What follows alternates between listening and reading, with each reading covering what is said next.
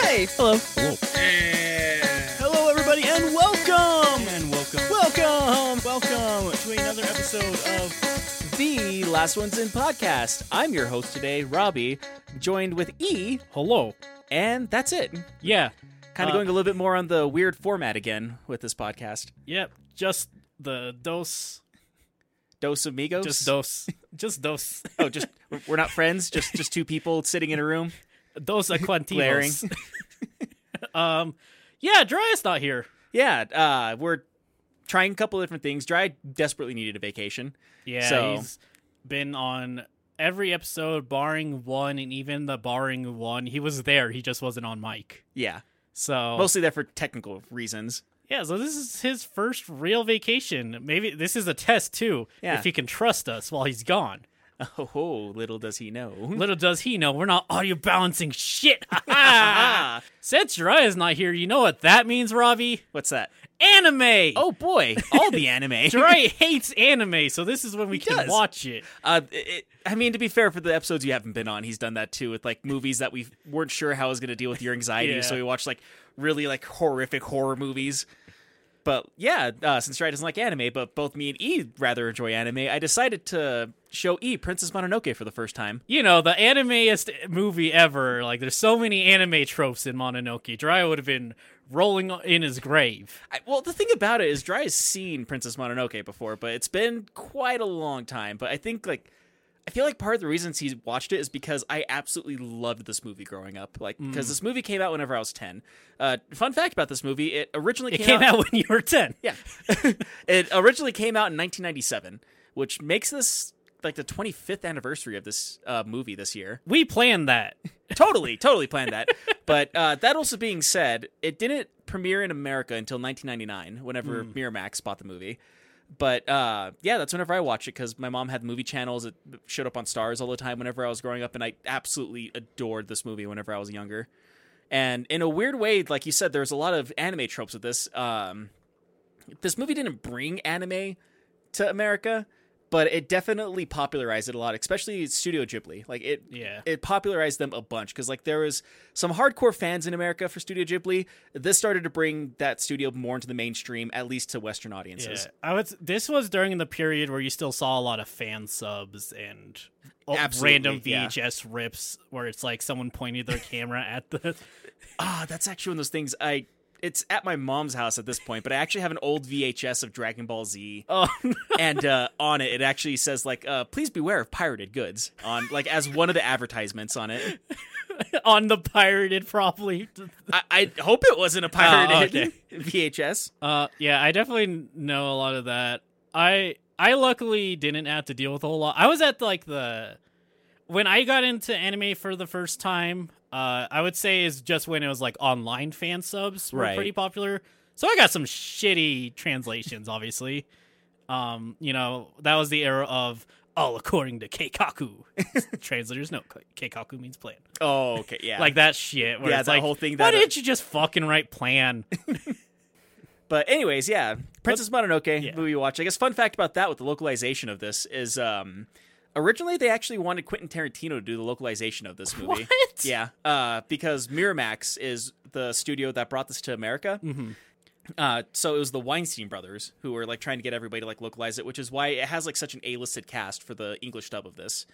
And um, with that, uh, they went to Quentin Tarantino. Quentin Tarantino looked at the script and said, "Yeah, I, I don't know if I could do this. Like, I could recommend you someone who'd probably be better than me at this." And they got Neil Gaiman to actually do localization of this movie, which he did his best to like localize it in a way to where like he wasn't taking anything out of the actual movie, mm-hmm. but there were a couple things like here and there where he had to kind of. Uh, or you know fix this here and there because it just wouldn't translate quite as well to English audiences. Honestly, a translator is, I would argue, one of the hardest jobs in Oh, like locali- any yeah. of the localization. Localization is a super hard job, whether it's like Japanese to uh, English or English to German or whatever else, because like it's not so much even the language itself. It's like sentence structures and like it took took you know this much time to say this thing, and you have to say this many words within a matter of like four seconds. Yeah, that's like I uh, full disclosure, I usually do prefer subs overall, just because I tend to try to watch things in the original.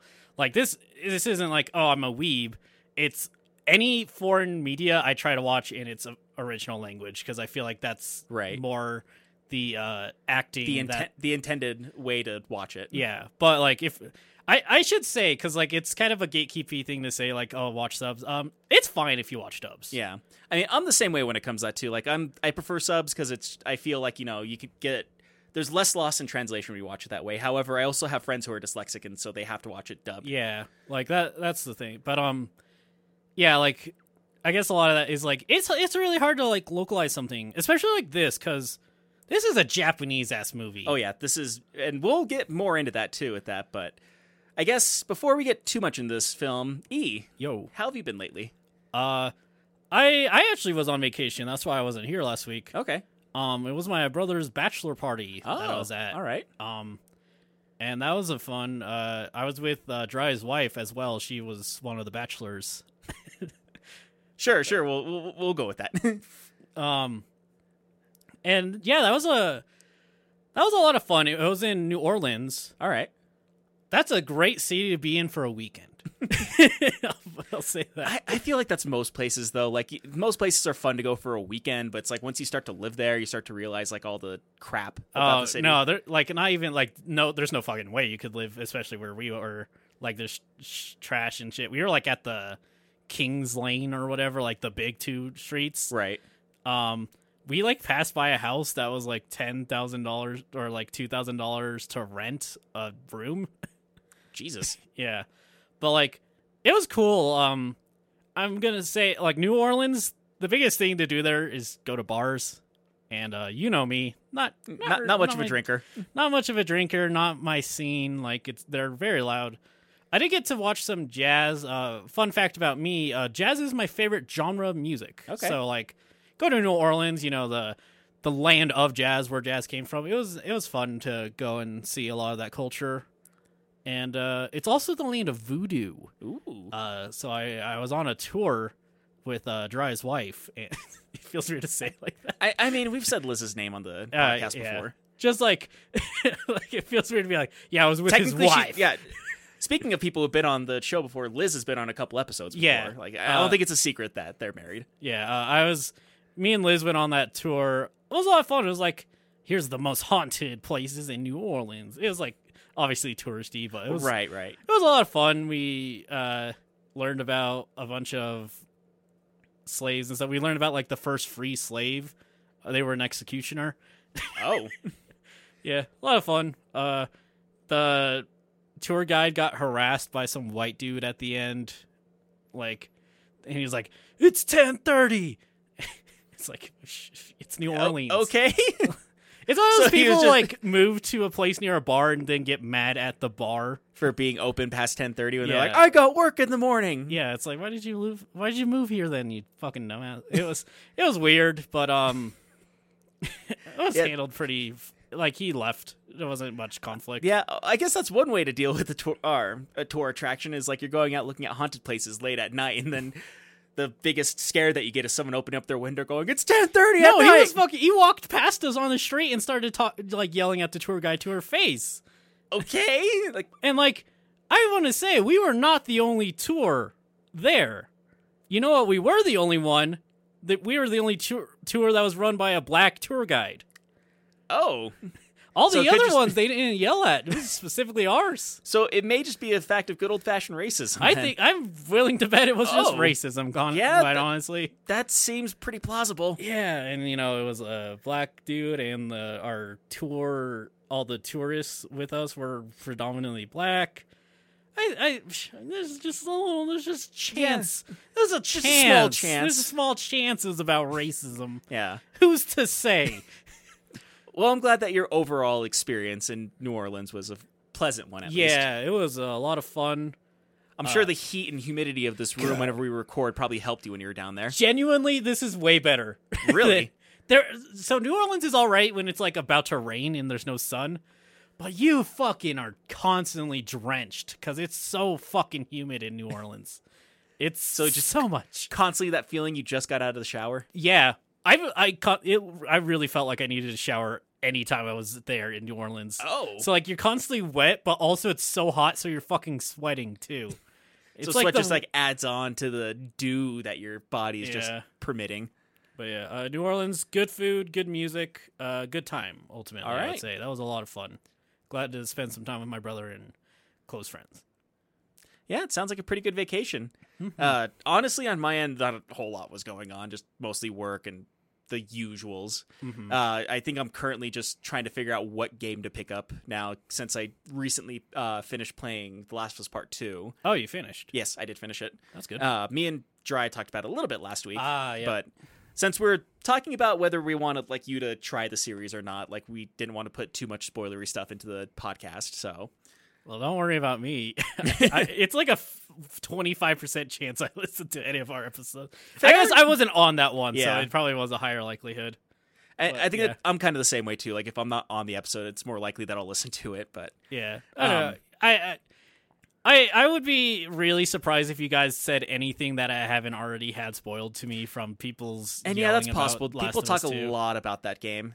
You know, it's like it's so crazy that like over two hundred thousand people played that one. You know, and all had to leave a review. it's crazy how many people played that video game that did not sell as many copies as people leaving reviews. Uh, yeah, that sounds like a AAA game. Yeah, I mean that's a whole shebang on its own. That could be its own episode or side bit if I play Last of Us. yeah, but yeah, we uh, like I said, I beat that game last week. Um, trying to figure out like what to pick up now. Other than that, like you know, like he, how sometimes you have those weeks when you just get off work and you don't want to do anything, and so like it's just mm-hmm. like work and then a blur and then work and a blur. So like Yeah, for sure. yeah, it, I kind of had an off week this week. This is kind of like more or less the highlight of my weekend so far is trying to get all this up and running since it's usually held on Dry's shoulders, but now it's on ours. Yeah. Yeah. But other than that, I not a whole lot to say for this week, for me at least. Other than this, uh, just mostly preparing for this episode. Which, speaking of this episode again, Princess Mononoke, Yeah, 1997. 1997's Princess Mononoke. It is two hours and 13 minutes long, minus the credits. Uh, which I guess another little fun fact. At the time of making this, it was the fourth longest uh, animated movie ever made. Huh. Genuinely surprises me. Yeah. Uh, the longest at the time was like 168 minutes long. It's called the Final uh, Yamato. I don't think I've seen that one. It's supposed to be like I haven't seen it either. Like Sounds from what I read about it, yeah, it, it's an older uh, kind of uh, mech anime Oh, that they made, but. Uh, I guess the 70 millimeter version of that one was like 168 minutes long. It was, or and that held the record as the longest up until about 2019. wow. But anyways, this movie you can watch it on HBO Max if you have a sub- subscription to that. Either that, or you can buy it from YouTube, Google Play, or Vudu for 11.99. So I guess with it being Studio Ghibli, it's a little bit more of a premium thing. Like you can't Yeah. just rent it for three bucks. I'll say if you want to watch it on HBO Max, maybe do it now before Discovery fucks up more about HBO Max. Yeah, that's something that you're telling me about when we were watching this, and I had an oh boy moment. yeah. Um. Yeah, uh, yeah, and the rating. Uh, the rating is PG-13 for images of violence and gore. And I'm gonna say that is a hard PG-13, similar to how Lord of the Rings is a very Yeah. hard PG-13. I, I honestly think it got away with PG 13 because A, it's animated, and B, they don't cuss really in this. Which, Yeah. in the English dub of this, they do cuss every now and then. Really? yeah. I feel like I kind of don't think I like that, but at the same time, I don't know Japanese curses, so it's not like I.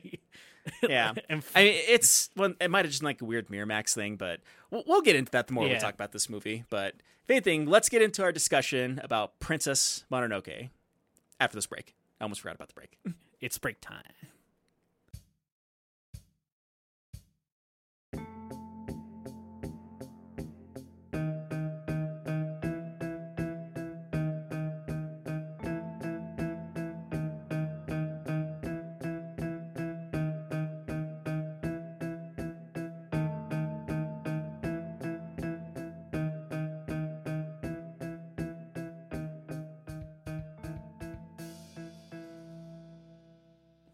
Probably no secret that I'm the one who watched it. Considering earlier I was saying how this was like kind of a staple of my childhood with this movie. Mm-hmm. Uh, so yeah, E is the one who hadn't- hadn't watched it, which you know Yeah. I think it's just kind of one of those like you could probably tell a decent amount about a person on like what Studio Ghibli movies they have and have not seen. Yeah. And uh like before I actively sought out to see a lot of the of movies and stuff, uh it really was just Totoro was my only Ghibli movie I ever saw.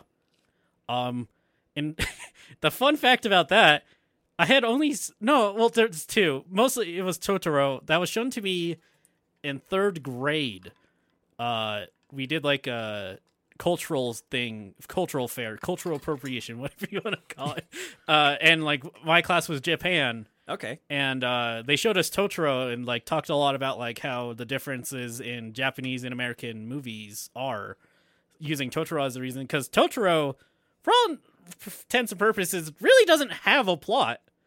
It just kind of of is the life of that kid. okay, Um, versus like they use Beauty and the Beast as this thing where it's like you can there's like a three act structure and the rising climax and all that. yeah, Um, so like they uh, and honestly, I'm gonna say that class that like third grade teacher showing me Totoro probably kickstarted my interest in anime and Japanese culture.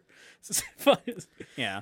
uh, so there was that. Then in high school for Japanese class, uh, we watched Totoro again. Oh boy, Uh, in like we watched all that. I think in my third grade we probably watched it dub. I'm gonna assume because you know Uh, it was like probably. wheeled on in a CRT that's the size of like us person's head. Yeah, using those like little tiny speakers that are on the front of Yeah. a CRT that they just turned up way too loud, so everything is like too Staticky quiet, but yeah, like- but super staticky at the same time. Yeah. So yeah, and then Japanese class we watched it again and like discussed more about like learning Japanese, obviously. Right. And then my brother got this collection of all the Ghibli movies. And the first one we watched together was Totoro. so I watched Totoro three times. Each time, like, I realized I didn't remember as much about that movie as I thought I did. uh, I mean, to be fair, like rewatching this movie, I realized there's a bunch of parts that I for- had forgotten too, because, like I said, watched it all the time as a kid, and then had like no way of getting my hands on this movie until I was an adult. again. yeah. But, um, te- th- that wasn't technically the only Ghibli movie now that I think about it, because, um, I don't know why I specifically sought this one out, because no one really cares or talks about this one. Uh, I actually, like, uh, totally legally found, uh, The Cat Returns. Okay. Um, have you seen The Cat Returns? I have not. I- I've heard of it because, like, I remember seeing it a handful of times and like looking at the animation of it. I was like, that kind of seems like a Ghibli movie almost. It And, like, was, yeah. Yeah, but at the time I didn't realize it was. Um, it was that like I had seen because yeah, honestly, Prince of Mononoke was my introduction to Studio Ghibli Mhm. movies, and um, I had known about that one for a while, and then like afterwards, Spirited Away came out, and Yeah, I saw, like, Spirited bits and pieces. Such a beautiful movie. I, I still need to watch it all. I've seen like bits and pieces Oh, of that. right, I know yeah. it takes place on a train, and I know that like there's like these weird demon spirit creatures in it. I don't know much else about that movie. Oh man, we should maybe next week we'll watch Spirited Away then. hint, hint, wink, wink. Yeah. Hint, uh, hint, wink, wink. Uh, yeah. So um, but I I think you kind of are right. Like what like what Ghibli movies you like really attach to probably do Right. really strongly define what kind of person you are. Uh, not to like get astrological or anything on you guys, but like what like interests you definitely uh, Yeah. can reflect in that. Like obviously it's because I watched Totoro three times, but I do actually really like Totoro as a Ghibli movie, and until I saw Spirited Away, like it kind of was in a like one of my favorite movies. Right. Anyways, like even I know Dry hates when I like like stuff like this, even though it doesn't have like any sh- real structure of a plot or like anything. Uh, the movie itself isn't even clear on what's real or what's not, and I think It just that stuff is- that happens. like it's like is this happening or is this all part of the kid's imagination? Like stuff like that's really beautiful though. Yeah. with uh back to mononoke yeah i hadn't watched that one. I heard bits and pieces about it. I'm gonna say people described it terribly to me. The most common thing i ever got is like people saying it's kind of like a japanese pocahontas. No it's not even close i kind of get what I they're see what getting yeah, I see what they're getting at with that, but I also disagree. it's like nothing like Pocahontas though. Um but uh yeah, like watching this for the first time, this is a this is another one where like it kind of is more about what happens to this person rather than following a formal structured Right. plot. Which I like about it. I think that's a very important and very like beautiful in a lot of the stuff it does and like morality wise what it's trying to get at is really interesting for sure. yeah. So like, yeah, I, I think this is honestly a really uh, great movie. Yeah. And then, uh, as I said earlier, this was more or less a staple of my childhood. Like, when this came out, like, the coolest thing that I had seen Japanese anime wise was probably Dragon Ball Z. And then this came out and it completely, like, blew everything else out of the water. Like, I watched it so many times because, like, the animation style is just impeccably beautiful Yeah, in this movie. The music is wonderful. Like, it has a, especially for watching it as a kid, it does have a very complex and honestly dark storyline to it, but it that's kind of also to its credit, if you ask Yeah. me. And it, like you said, it doesn't exactly follow like the three act structure. And in some ways, like there are a couple weird things that happen. Like there's certain things that happen very slowly, and other things that happen, if you ask me, too fast in this movie. yeah, But that also happens in the sense of like you're making a movie, not a TV show. Wherever like there's certain things that have to happen, and you sometimes don't have time to let it breathe, and this kind of suffers from that. But all in all, like this is still a masterpiece of a movie, if you ask me. yeah.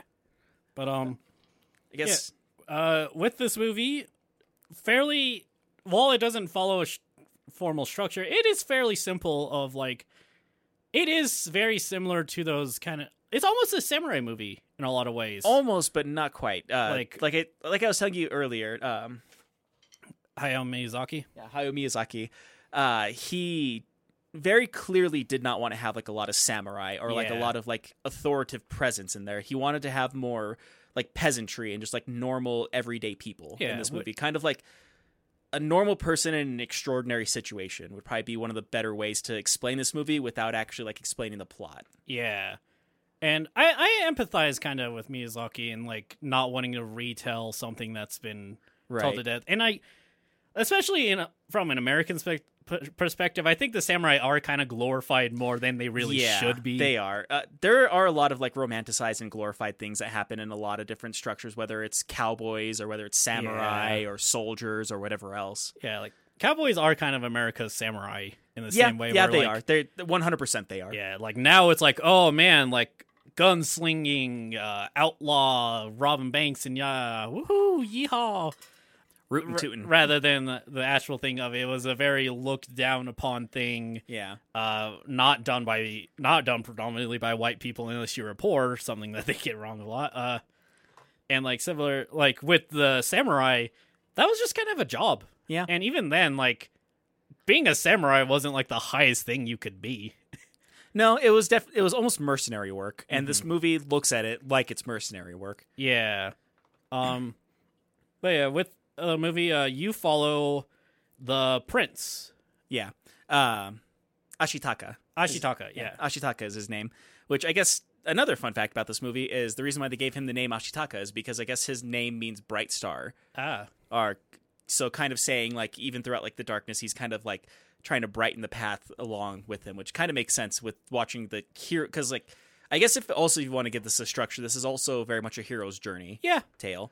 I think I mean like ultimately unless you are actively trying to not go through a hero's journey, most of your movies are just going to end up being a yeah hero's journey. hero's journey is it's probably one of the easier formats to tell a story with and this Yeah. is definitely in that sense more or less following it But yeah, um cuz uh what kickstarts really the whole movie is a giant boar made of wor- blood worms basically. more or less yeah because like it starts like this very small village and there's a man who's riding this giant elk Mm-hmm. uh riding through and saying like hey like there's something wrong like the birds aren't chirping or anything like it's too quiet out here like something's wrong Mm-hmm. and him telling these little girls who are telling him this like go back to the village i'm gonna go talk to the old man in the watchtower and see what or see if he saw anything and goes up there and asks him like do you see anything he's like something's in the forest and yeah like basically this giant worm creature that whenever it hits sunlight you see that it's actually a giant boar covered in these like weird crazy worms turning yeah, into like, like maggots really. almost yeah like well there's that but like later on when you see him closer up too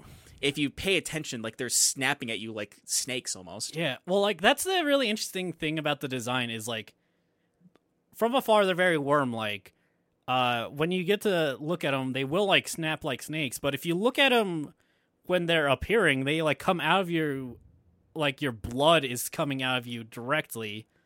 Like, Yeah, which of. is like the maggot like. So like it's very. It, I mean, uh, it's like serpenty in Yeah. general. very kind of all serpent very uh very demon esque which they just Yeah. straight up call this a de- like a god demon So um, yeah, the boar is trying to attack the village, but uh, Prince Ashitaka uh, subdues it. But in as he subdues it, he is hurt by the boar, Yeah, the And- worm creatures that are coming out of it touches his arm while Yeah. he's drawing his bow. which causes him to be cursed. Yeah. Which leaves this very dark mark on him. And then the Oracle of the village, which I think she's actually even just, in the English dub is just called the old lady. Like they don't even call her an Oracle. But like there's that and like I'm pretty sure it went over some people's heads because I know as a kid it went over my head. Is uh you know, she's the she's the village oracle. Uh, she puts holy water on the, his wound to try to heal it, but it, it doesn't. The only thing it does is it keeps it from burning him further on because it. Uh, whenever she first pours it on him, it sizzles because it, it's burning him, and leaves like this dark mark. And she does like a divination spell, which is like what she was doing with those rocks at the beginning. Yeah. too. uh, trying to divinate where the spore came from and why it attacked and everything. And the only thing that they can tell is that it came from the west, and that this steel ball, which broke its bone and tore its entrails, left it with ang- or left it with too much anger and hate, and it became a demon. So it's uh, which like that's a very Japanese kind of thing where like you become a demon through like very strong emotions Right. often. and that's what they're saying is through its hate because well that's another thing with it is that the oracle even says like asks it why attack their village and says that we'll like we'll we'll create a shrine where you lay here uh just please don't curse our village like we'll still worship you as a god and he just says like you will feel the same hatred and loathsome that i felt like that he uh, right before he dies and basically just turns to bones right in front of her Yeah, it just disintegrates. It's like very it, it's one of those things like it's very detailed too Oh, to yeah. the point of I bet this would scar a lot of kids. Obviously lesser kids than you cuz you were lesser than me you're so strong you couldn't be scared by nothing. oh yeah nothing scares me i don't even know if i picked that up Who knows? But um, yeah. So uh, unfortunately, this means that uh, the Prince Ashitaka will have to leave, kind of in shame. More or less, yeah. Because Like- it's one of those. I think it's one of those things like the top knot that he has at the beginning of it shows that like they call him a prince, but I feel like it's almost like it's because he had a higher status in that village. It's hard to say because like Because it almost seemed like the fact that he was as good as he is with the uh, bow and the fact that he had his own deer that he was riding and everything Mm-hmm. uh, shows that he had like a higher status. Like he was almost a warrior amongst peop his people. it's hard to say because I think it was like Emperor Prince still though. So I don't know if like, like he was higher up like he was Yeah. basically you know he was a light in this village like he was considered to be an important person But and yeah, um, by being cursed like this means that like they are because of their traditions like they have to like he has to leave he he can either stay in that village and die uh, being the person that he was before, or he could try to live by tr- trying to figure out what caused this infection with this boar and what's, you know, what's causing this curse to eat away at him. yeah. So but by leaving his village, that also means that he's disgraced by his village. yeah, so he has to cut off his bun. Very symbolic in samurai.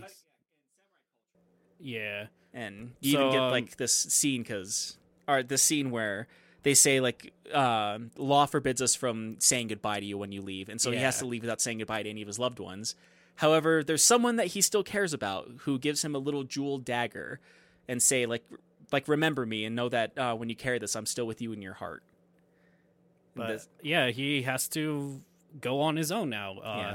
It's a lot of him kind of traveling throughout. He goes through a bunch of different areas until he kind of finds this village being attacked by samurai, and which he is where you see some of the full extent of the curse, being that he. Like the hatred almost consumes him in a way. yeah Like when he's just fighting, he can't hold back anymore. Like he shoots an arrow and it disarms. Not Yeah. like it removes his weapon.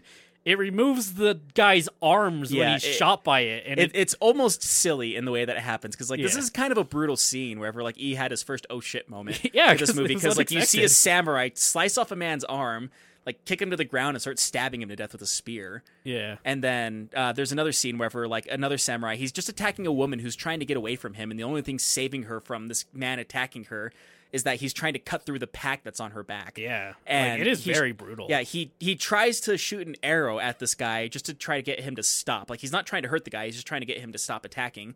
But the hatred takes over in his arms so much that he actually like takes the arms off of the guy when he shoots the arrow. Yeah, and in another case when they're giving chase, he shoots one guy and he just decapitates him. Yeah. Like again, like it's brutal in a lot of ways, but just kind of so over the top it goes to being silly, which I think might is kind of probably on purpose to like not make it as gruesome as Yeah. it could be. I mean, in one way it's gruesome, but with it being overly gruesome, it's like okay, well this is just comical now. Yeah. So um yeah, he Because like, uh, well, I was just gonna say like an arrow doesn't exactly have the strength to either a take off both of man's arms or b take off a man's Yeah. head that's wearing armor. I think theoretically the strongest thi- thing an arrow would do is pierce Right. entirely. And not- th- not that's exactly what it's meant to do. Yeah. but But, uh, it's also kind of one of those things that just like you know a bunch of samurai are like hey attack that guy and then the guy starts like decapitating people it's like okay leave that guy alone Yeah. but uh so what this ultimately ends up doing is like the village is safe and uh here's where we meet a pretty important character, the priest. Yeah.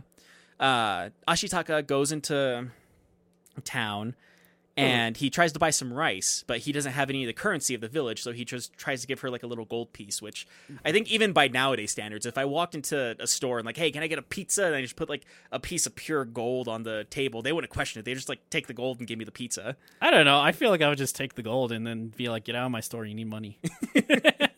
what are they gonna do about it?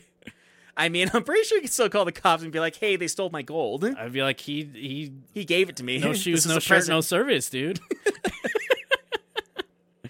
But yeah, uh, Joko or Jokobo is the man's is the priest's name. Uh, but who, yeah, whenever he tries buying this rice, they're like, "Hey, this isn't currency," and he's like, "Yeah, this is pure gold. Like, if you want, I'll give you money for the, or yeah, for the rice, and then um, I'll I'll keep the gold if you want to do it that way." And then asks if there's like anyone who could, you know, say like, "Hey, how much is this gold worth?" And then like starts t- like gathers a crowd around him saying like, "This piece of gold right here is worth three times what this bag of rice is," and like, uh, Aritashi, Akatashi, uh, I'm forgetting names already. Ashitaka. Ashitaka is um just trying to like like he's not trying to make a big deal out of all this No, like, so he he just, just- walks away Yeah.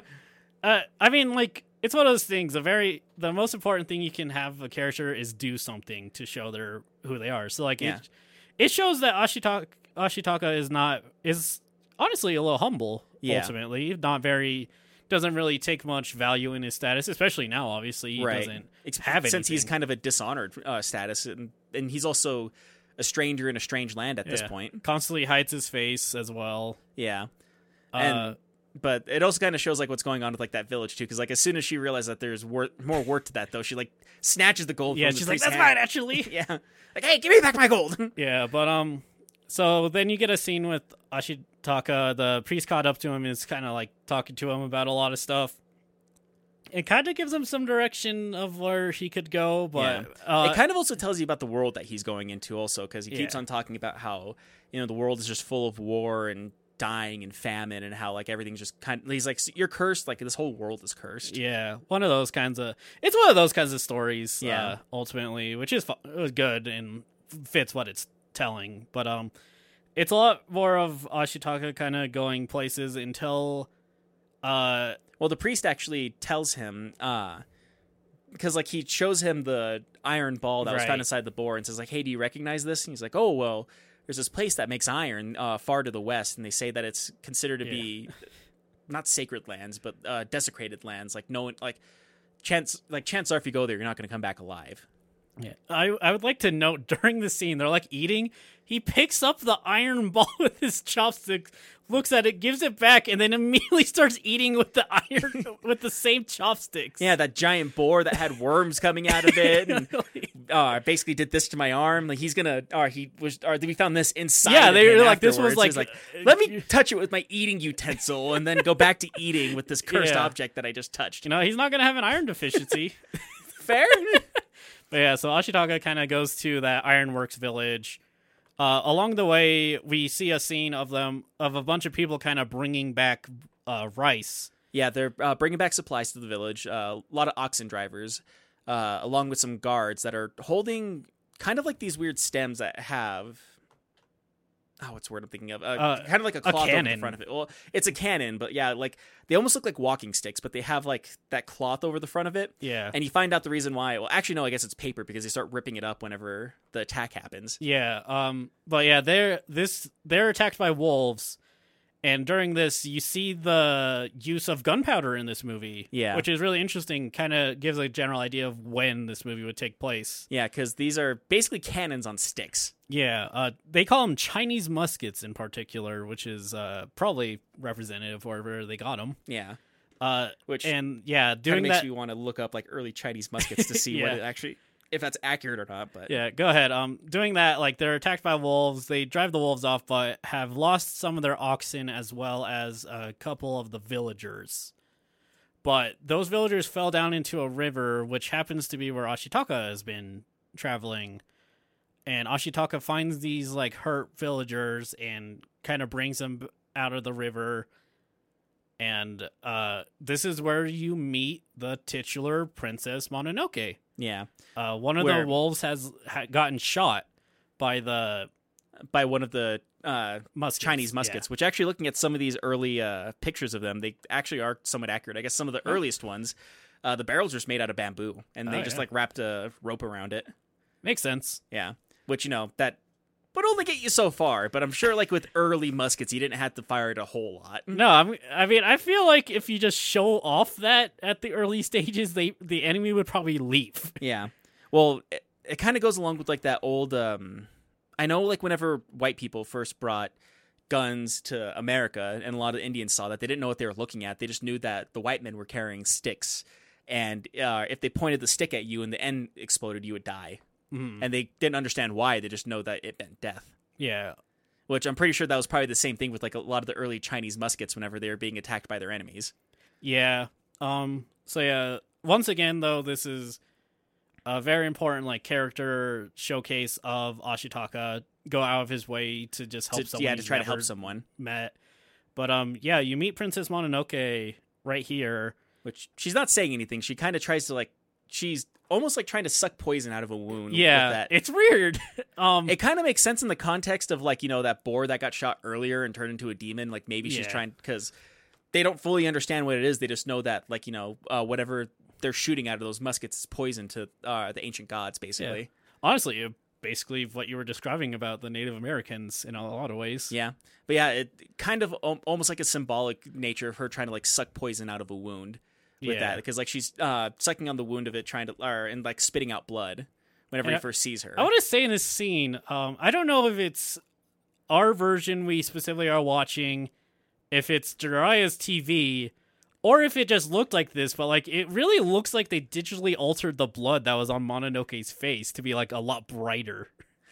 Okay, so the sources that I found said that this was the last movie to actually use like the um Cells? yeah, the plastic cells of it, which I don't know if I believe that, but it it is possible. It probably it could just be a way of like that the or the way that they drew the cells, like they probably had a cell of Princess Mononoke standing there and then another cell on top of it with the blood. Yeah. It's hard to say, and like it, this is why I think it might be Jeriah's TV. It might not just be noticeable on lesser. Yeah, Fidelity. like on yeah, on a CRT because I definitely didn't notice it back whenever I was watching this old on an old CRT TV back in the early 2000s. Uh, it also didn't really like whenever I rewatched this movie to like you know find information about it and everything. It didn't really seem that big of a deal on my computer monitor, but Yeah. But um this all Mononoke does is just kind of tell Ashitaka to leave and Ashitaka takes the Well, injured men and yeah. She doesn't even tell him to leave. They just kind of see him standing there, and he tries to say he tries to tell him, "I'm looking for the deer god," because that is another thing that he got from Jokoro is uh, the fact that you know that are the area of uh, old ancient animal gods, if you will. Which a lot of the gods in this actually go back to um, Shin- like the Shinto religions Yeah. in Japanese, which once again is very much a Japanese culture thing. But I never really questioned that much as a kid. It's like okay, they're Nah. animal gods. Like don't overthink it. yeah. Uh but yeah. And uh Ashitaka takes the injured uh men and you meet these little like forest sprites. Yeah. They're really I love their design. Like they're they kind of look very like infantile. But like the the coolest thing about them is they kind of have these mask looking face that kind of rotate like a toy almost. Almost, and yeah. make this like really interesting like jingling noise. If you play Zelda and you've seen like the Koroks, very uh similar to those, even like sound wise. But yeah, so Yeah, the Kodama or the tree spirits is what they're called. Which I guess in Japanese culture they just kind of look like trees, but like you know I guess more spirit like. But because you know he kind of wanted to, be, to play their own little part in this, he kind of redesigned them in his own little way, which kind of Mm-hmm. makes them almost like these like little children of the forest almost. yeah, And they kind of act that way too, because like the way that they like look at everything and kind of uh, imitate. uh, imitate the humans and everything like that kind of seems almost like a child like seeing something for the first time and being curious Yeah, I definitely think that's deliberate. But um, he uh, Ashitaka goes through the forest. You can see a lot of hesitation on one of the injured men. yeah he, he Uh, gets scared by them and he keeps on saying like oh like this isn't a big deal this just shows that the forest is healthy Yeah, whereas the injured man's like, "This means death. They're leading us to death. We need to go back. Can we just cross the river?" and Uh, he's like nope tide's too strong i can't carry two injured men by myself across the river Yeah, but um, they ultimately go through the forest. You like Ashitaka sees kind of a vision of something. yeah uh what they do is they I, I guess it doesn't really seem that way at the beginning of the movie but they're p- passing through basically like the main lands of the forest gods Yeah, and uh, whenever he's getting water for the men to uh, try, like you know, while they're taking a break, uh, he's basically at that island that you see later on, and he's like in that area, and he gets a glimpse of the deer god Mhm. around that time, and his arm starts to act up because he sees the deer god. And the only thing he can do to really think, uh, the only thing he can think of to do to like quell it is to like put it in the water for a little while. But yeah. But ultimately, they get through, and you find a town. I'm just gonna call it Ironwork Town. I know it has a name. It's just Iron Town. Oh, okay, yeah. So it's the Iron Town, and uh, during this, you meet the Empress of this town. Yeah, I not think- so much the Empress. Uh, I guess just the leader. Yeah, Um, because yeah, I don't. It's one of those. She doesn't exactly have like a huge title. It's just Lady Eboshi, yeah, Lady Eboshi. Uh, which you know, it's a noble name. It's not a royal name, but a noble one. Yeah.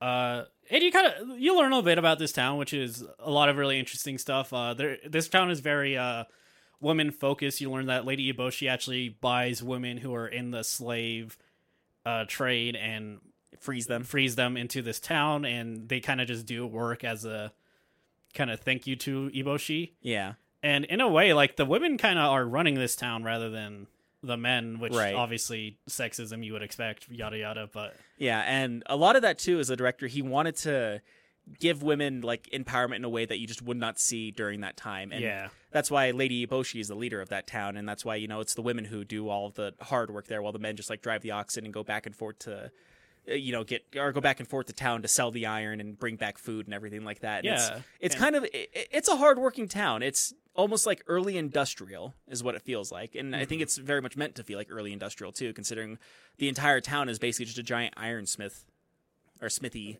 yeah. Uh, other things, iron forge, whatever forge, I get Yeah. iron makers, Yeah, iron. uh, other stuff you kind of learn. Uh, one of the big things, Lady Eboshi kind of takes uh Ashitaka to her kind of private garden type dealio. yeah. where she shows off the guns that are being made, uh, kind of like the Mach 2 of the musket. Yeah, because what they have are like early designs, like a set of Chinese muskets, and she's trying to create uh, smaller, lighter, but same amount of power design of them to Mm-hmm. help try to fight out the forest spirits. Also, during this time, Ashitaka finds out through the townsfolk that the boar that attacked his village originally came from that area, Yeah. and the boars uh, basically uh, they protected the forest around there. But in order for them to keep making iron and making money to keep the town going and everything like that, they had to stop taking uh, basically iron. Like they say that they make uh, iron out of sand, which if you know anything about forging, that's not how it works. No. I mean, I uh, guess they're like just simple villagers, so maybe to them that's like the understanding of it.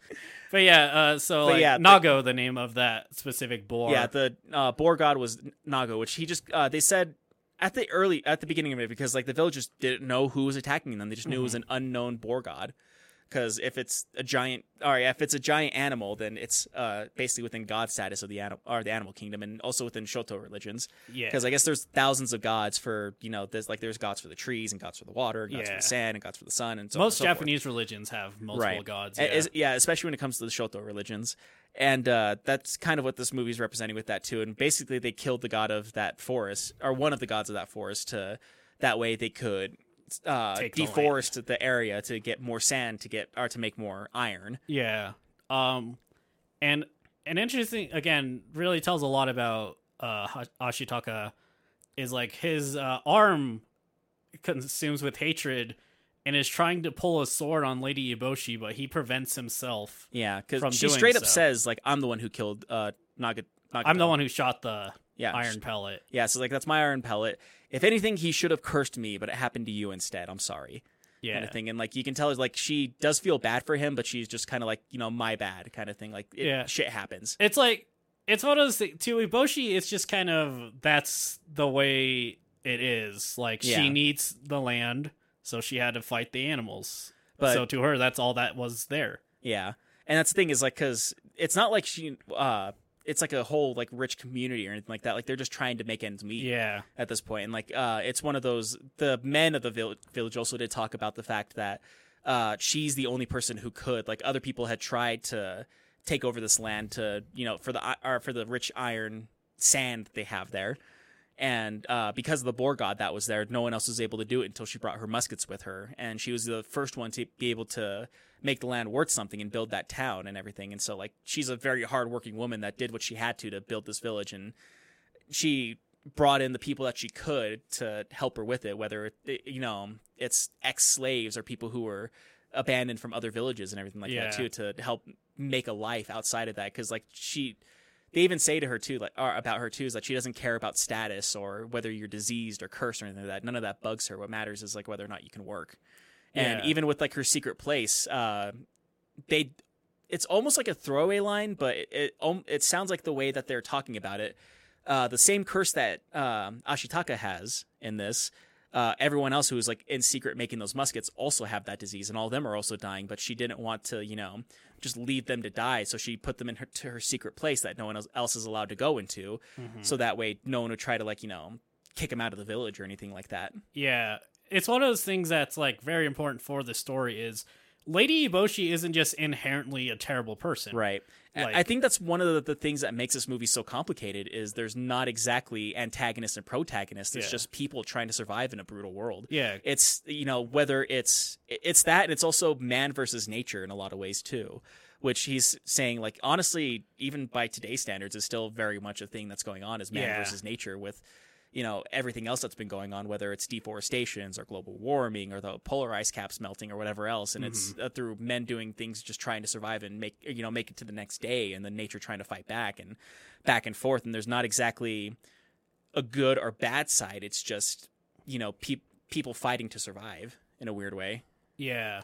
So like it's I think inherently the reason to do that is to give Ashitaka the reason that he won't just like kill her right there then and there. Right. Like I think that's very important for the I story mean- because if she was just an awful person, then the audience would be like, "Well, just kill her."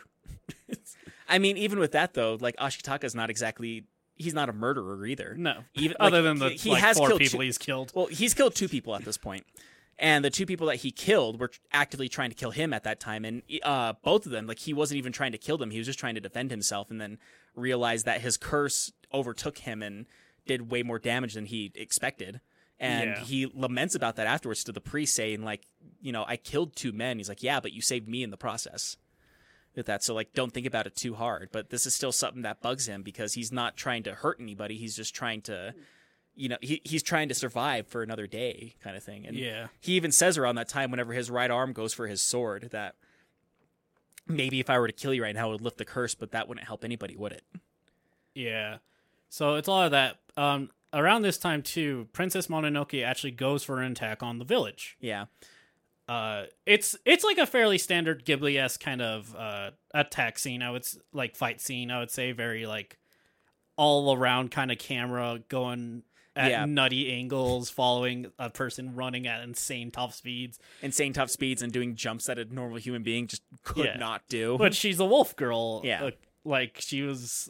She's from the forest ultimately. right, which this is actually whenever you find out that she's known as or to the village people as Princess Mononoke. Yeah, I, I feel like that probably does translate to like wolf princess or something. Oh, so I'm not fluent in Japanese. Yeah. I'll say that much. Neither of us. are. Uh, I did look it up uh, to see like what Princess Mononoke is, and uh, like it- it's always been Princess Mononoke. One of them says that it's uh, Mononoke means vengeful spirit in one of the sources that I saw, but uh, vengeful spirit does make sense for that to be her name. But there's an uh, another source that says that it's almost like an unknown spirit is uh, what Mononoke means, and I'm not because like both make sense because like because she's you know she's a human, but she's also a wolf means that she's something in between. She's neither animal nor human, so she's some unknown. yeah, But And also her being a vengeful spirit for the or for the forest also makes sense.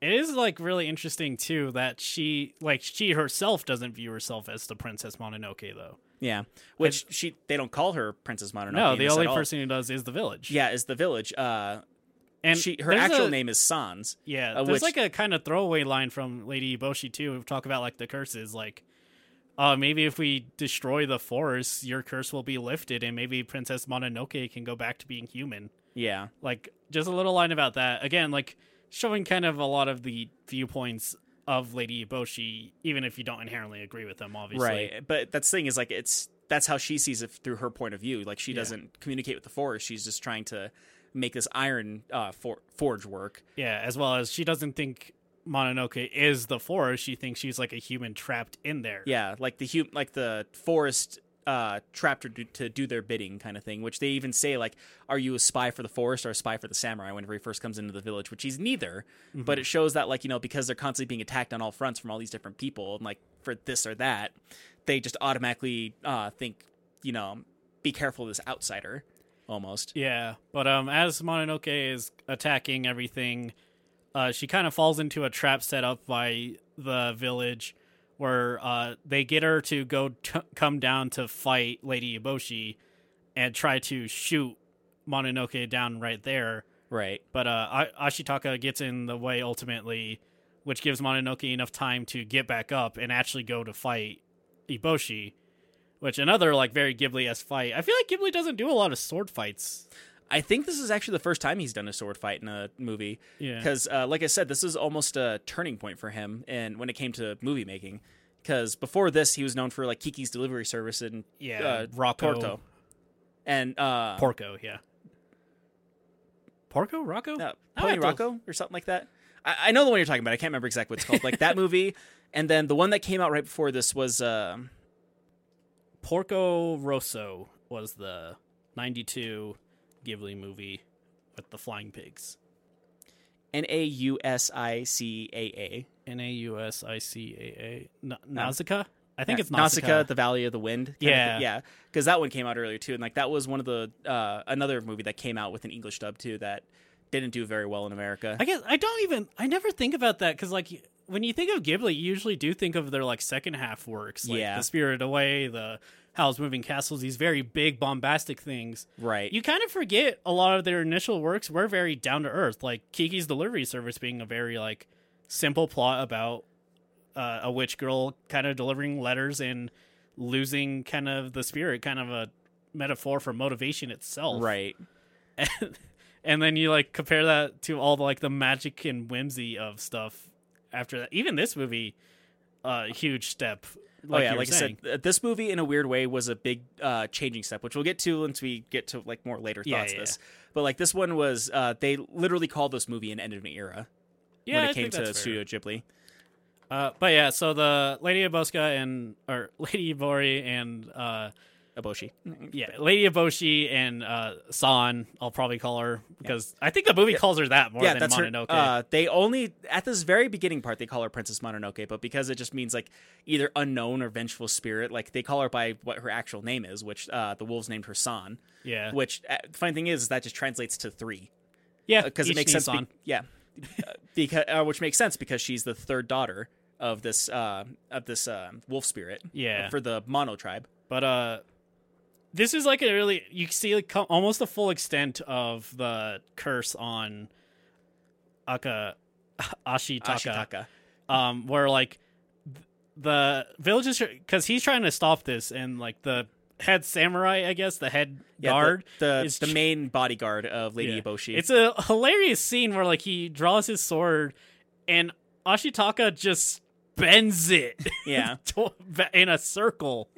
And says, "Get out of my way." Yeah, basically. and like starts just, like r- throwing everyone out of the way. Yeah, because like uh, the funny thing about this fight between uh, San and Lady Eboshi is like there's a crowd of people around her, and like they're all Uh-huh. pointing daggers at her. So like, which makes sense. That's yeah, ki- you kind yeah, of trying to so yeah, they're in. basically in a fighting pit. Basically, this crowd that's surrounding them, cheering Yeah. for Lady Eboshi to kill this. Um, or yeah, to kill this wolf girl, and then you just see bodies flying behind him. We're Yeah. just like, just get out of my way, out of my way. And like, yeah, and then the so there's so much anger going through him at this point in time that like uh the curse is actually like the worms are starting to like roil around on his arm in almost spirit form. yeah, and like he just stops them both in like one fell like grab. Yeah, Uh, and Lady Ivoshi Ivor Ivoshi yeah, right? Boshi. uh is like, what are you doing? You're siding with him. He's like, I'm not siding with anyone. Yeah, and that's the thing though, is because like you can tell how like divide like it's one of those things like it's almost like he's a fence sitter, and any move he makes, he's siding for one or the other. Mm-hmm. And so like any move that he makes, he's like, oh, you're a spy. Oh, you're with them. Oh no, you're with them. And Yeah. back and forth, back and forth, and one of the funniest things in this movie is like they're both being held and Ashitaka just fucking hits both of them in the stomach and knocks them out.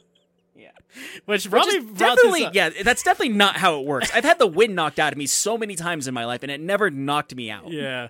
Like that, like I mean, like I wonder how that trope even started because, like, have obvi- no clearly idea. it's like not like an American trope. Right. Like if a '99 film from Japan is also well, not that Japan wasn't influenced all by American media, but like, right. like where did this start? I don't know. I've never seen someone punched in the stomach and then knocked out cold. Yeah, like it, there's just so much. Um, but yeah, at, he lets gives Eboshi back to the villagers and like hoists uh San over his shoulder and like just kind of starts walking out of the village.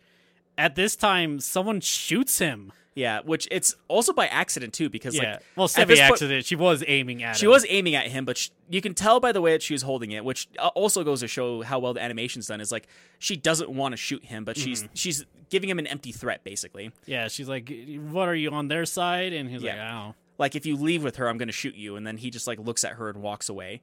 And then like one of them is trying to like tell her to put her gun down, but she's so shaken by this entire experience that as soon as someone tells her to stop, she accidentally pulls the trigger. Yeah, which I could totally see happening because like yeah. So like Ashitaka gets shot through his stomach. Yeah, or and, like- through his chest, really.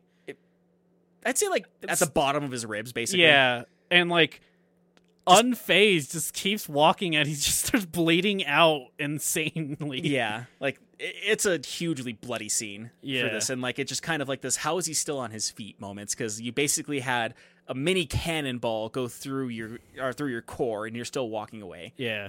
So like he uh lifts the gate that requires 10 men on his own. Again, another thing I want to praise the animation for. You could see like him his like slight struggle in his arm. Yeah, like, it's just shaking ever so well, slightly. yeah, while he's like it's it. really impressive. Um so yeah, there's that and uh he leaves with Mononoke as they're going uh eventually Mon- uh San wakes up and he, this is well past he's he's out of adrenaline at this Oh, yeah, point. He Yeah. just falls off. because yeah, because they're riding his uh, deer Yuko? Yukul, yeah. Yeah. Um, and uh, he ends up falling off because yeah, he's just bleeding out at this point. So whenever she wakes up, that's whenever he basically passes out. But Mm-hmm. since they have two giant wolves following them, as soon as he falls off, one of the wolves tries immediately to eat him. it's really funny. She's like, "Wait, wait, hang on, hang on a sec." Uh, It's kind of brutal when you think about it. yeah, though, too, the wolf like, is just gonna. just chomp wolf his just head grabs off. his head and starts shaking Yeah. violently. Uh, but she's like, "Why did you save me? I, you're dumb because you're trying to die when Yeah. I'm re- willing to die for my cause." And he's Yeah. just like, uh, "I don't know." Yeah, he just I didn't want you to die. Like he's very much he doesn't have anything to gain from either side of these. Like he's Mm-hmm. very much in the middle. He's trying to get man and nature to agree on something to stop Yeah. fighting because like he, he from the outsider looking in because at the beginning of this movie they told him go to the west, make your judgment with eyes unclouded. So don't take sides, be neutral on all this. Like look at it for what it is. Don't don't take a side for this. And so that's what he's been doing this whole time is he's not taking a side. He's looking at all this at, at eyes unclouded and he he didn't see one side fighting for a cause or, or the other, which both of them kept on making their points to him throughout the, or up until this point, saying, Yeah. you know, like I have a cause, and this is what I'm fighting for, and he doesn't see that. He just sees death and destruction that's surrounding him, and he's doing his best to stop it, but he's only just one person inside of this giant war. Yeah. Um most of what you learn, uh, you learn that the apes in this forest are tasked with just replanting the trees constantly, but the uh, village keeps shooting them out. So the apes want to eat Ashitaka. Because they feel like they'll gain his strength if, or eat of his flesh, and they're just like, yeah, it doesn't work that way. Leave him alone. yeah. Uh, Mononoke is like holding him at death point when he's gonna die. Anyways. But I mean, she's I think just trying just to threatening. Yeah, she's trying to threaten him, and she's just being angry at this point, which is Yeah. why she's because like he's making his point, and she's making her point, and like she puts the his sword to his throat, saying like maybe if I slit your throat, you'll shut up finally, kind of thing. Yeah. And then that's whenever he can like, hey, you're actually kind of beautiful, and like she she's taken back by a dying man telling her that. Yeah. Uh, I want to say, I always say this every single movie we watch. I don't feel any chemistry between these two to like warrant kind of stuff like this. I'll be honest, it is a little bit shoehorned in on this one. yeah, like I don't know. He's like he's he's toting past his neutrality if he's gonna try to fall in love with the wolf girl. I'm gonna say no. Um, it's just like there's not really anything here. It ultimately doesn't amount to much. Luckily, like I, yeah, I it- feel it's like most it kind of shows nature's side a little bit, but it's mostly showing about how like there's even fights amongst nature itself between like the apes and the or the ape tribes and the wolf tribes. Well, just like it feels like to me, there was some like head saying like it felt weird that uh San cared about him much, and like to to try to solve that, they put in like a half baked romance to like oh Kinda. see that's why they care about each other when it's like don't Yeah, and to just be fair, like a lot of unless like romance is the main point, and it still always feels somewhat shoehorned in, and Yeah. this is no exception to that. Like, but there is a reason behind it. Like, he did kind of want to put a somewhat of a rom- like almost like a tragic romance into this movie. Um, Hayao Miyazaki, Yeah. did. I recognize that. I don't inherently agree with it. I think a lot of it to me is I feel like all the time people try to just put romance in every single movie when it really doesn't need them. Yeah, Like that's what bugs me here is you have this beautiful movie about a war on all sides and like man versus nature and what it takes to rule to like serve your people and what it's like to be stuck in the middle of something like this. I feel like trying to add a romance on top of that just was too much. Like it's like you put the final card on your deck of cards and it just comes Yeah. I shouldn't say it comes crumbling down, but like it kind of slid that card off. it almost top. gets lost in translation. Yeah. So Yeah, and, and in some ways, I do kind of agree with you on this one, which I kind of get because, like, you know, there is like that whole thing of like, you know, with people who are romantic, sometimes there is like love at first sight. And yeah, I mean, also, and like, you know, you have that too. But I, in a weird way, with this being one of the longest animated movies ever made, there's still not enough room for certain subplots to breathe, and this is definitely one of them. Like, if they had more time to develop it, maybe it could have worked better. But it still kind of felt shoehorned in for like why they work together in this, and like in some cases they just have to work together but in other cases in this movie like it just kind of shoehorned in that there's like a little bit of a romance in there yeah, that's yeah. Ultimately, out of there's very few things that really bug me about this movie, but that is kind that of is one of them yeah. Because like, if you just remove the like limited time that they try to make it seem romantic, it's just like a really beautiful friendship about like people with huge differences being able to come together for to certain work for a, a singular cause yeah, like and like it more uh, i think a friendship more fits the neutrality that A- ashitaka is supposed to be representing here. Whereas like i think a romance is much stronger of a thing than something like that was just i don't know. Yeah. I, i'm ace. Uh, i've said it many times now but like all that stuff kind of is nothing to me at best and gross at worst. Yeah and that's fair. And i know for some people it probably works a lot better too but like Mm-hmm. I, i've seen shoe shoehorned in romances. This isn't the worst but it's definitely not the best. Yeah, but anyways, But uh, San this- San takes a takes him to the uh, forest god to see if the deer god would help him. Yeah. And it's kind of one of those things like, you know, he saved her life, so she's going to try to repay the favor. And so, yeah, she takes him to the island of the deer god where all the forest spirits are at. And like they're kind of seeing her and like, hey, what are you doing? kind of thing, kind of their little childlike curiosity of everything that's going on around them. And she brings him to the island and then is talking to uh, Yakul the entire time, Yeah. his deer, and saying, like, oh, like, I guess you're like, You're free. You can yeah, do yeah, whatever. you're free. You can do whatever you want, but he stays by his master no matter what. And like, uh, during this time, it shows a lot of beautiful animation of just like uh, the Nightwalker turning into the Deer God. Yeah, I love the design of the Nightwalker. It, it's, It's really cool. Like this weird, like su- it's like a galaxy in a fishbowl. Like I, that's the best way I would describe it. I like that. des- I like that. Yeah. Um. But uh, during the night, it's the Nightwalker. Obviously. Uh, when it's day, he becomes the Deer God, and the most distinctive thing about the Deer God is the Deer God has an almost human face. Has a human face with a beast body, but almost like the Chicken feet. feet. Yeah, with almost the feet of like a lizard or a chicken.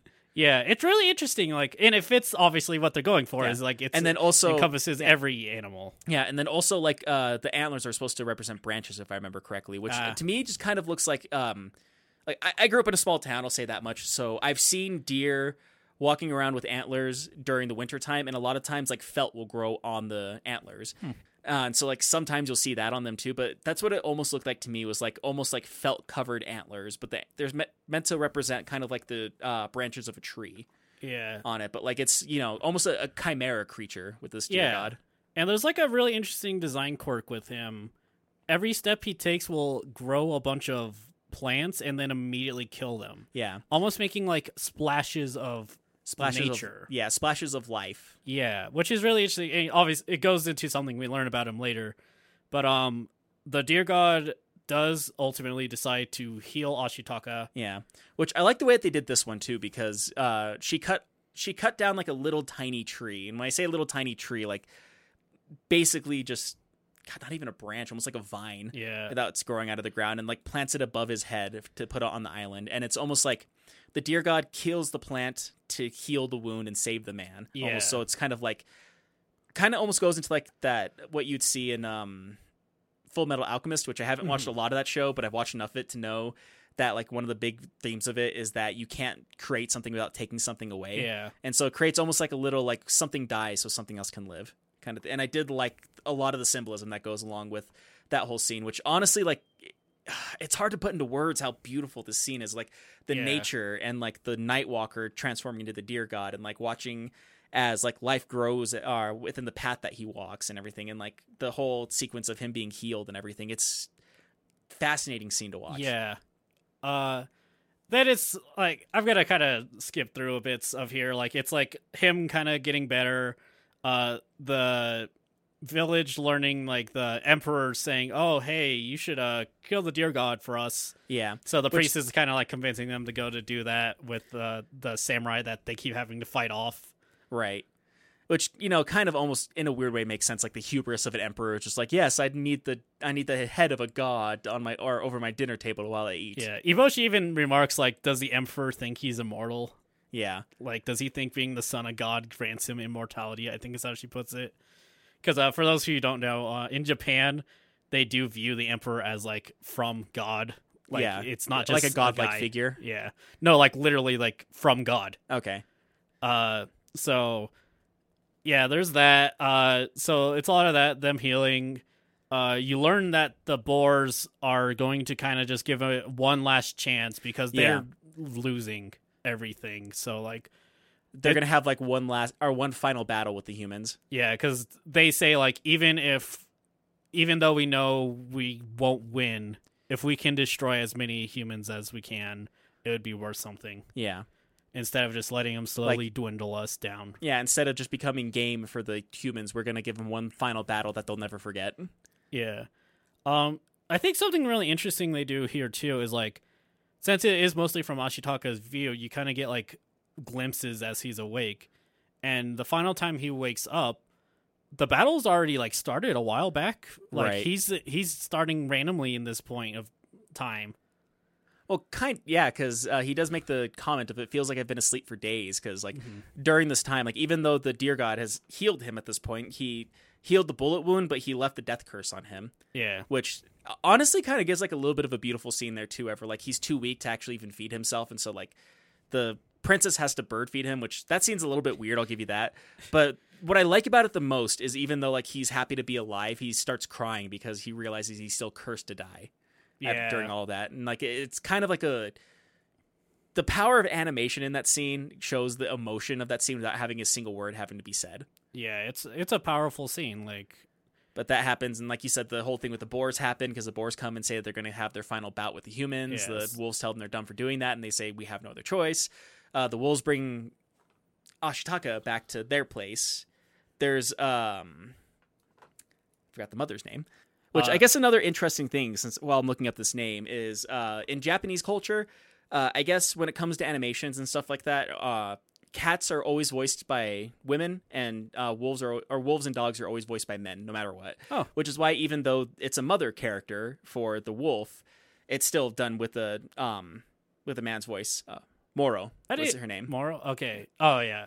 I didn't actually know that. I, I at some point they probably changed because I definitely know. I'm pretty sure more. they did change it eventually, but I know that like when it came to traditional animation, that was always the rule. That's kind of interesting. Which is why uh, in the Japanese version, the wolf mother has a male doing her voice Mhm. because that was just a thing. Like men did, are yeah, men did wolf voices. But in the American version, they got um, Gillian Anderson to do the voice, which is she's one of the pe- are one of the agents from X Men, Mm. not X Men, uh, X Files. okay, that makes more sense. I was totally like, different, Wait, similar names. you said totally that I different. agreed, and then I immediately was like, Hmm, wait, yes, wait, wait, hold on. I was like, which one? Storm? What? But um, yeah. So uh, the battle has already started. Uh, the opposing samurai, while the men were away, tried to overtake the village. yeah, But um, as we were saying, like the women are very capable in this movie. They they're the ones who actually know how to fire guns, whereas the men actually don't. Yeah, and that's the thing is because like mo- the women do a lot of the iron smelting, they do a lot of the weapon making, they do a lot of the fighting when it comes to actual mm-hmm. fighting. Some of the guards do some fighting, but as you can see throughout the movie, like they're a little bit useless when it comes to fighting. The guards are mostly just there for like visual protection, but the village can handle itself, so Yeah. they're not too worried. But uh, they say like let Eboshi know, and as he goes, he goes to where like the main battle started. It kind of ended actually. Yeah, It's im- oh, it's implied that they're at the end of the boar fight when Akitasha finally gets there. yeah, because he goes there and there's just boar bodies like everywhere. yeah. and Actually, can't- this these scenes remind me. There's something I feel like's not explained at all. Akitasha could kind of see the future. I don't think it's so much that. I think it's kind of showing that he has a connection to Princess Mononoke. Well, like, like, the thing is, it shows him like knowing where to uncover uh one of the wolf children, like not Mononoke.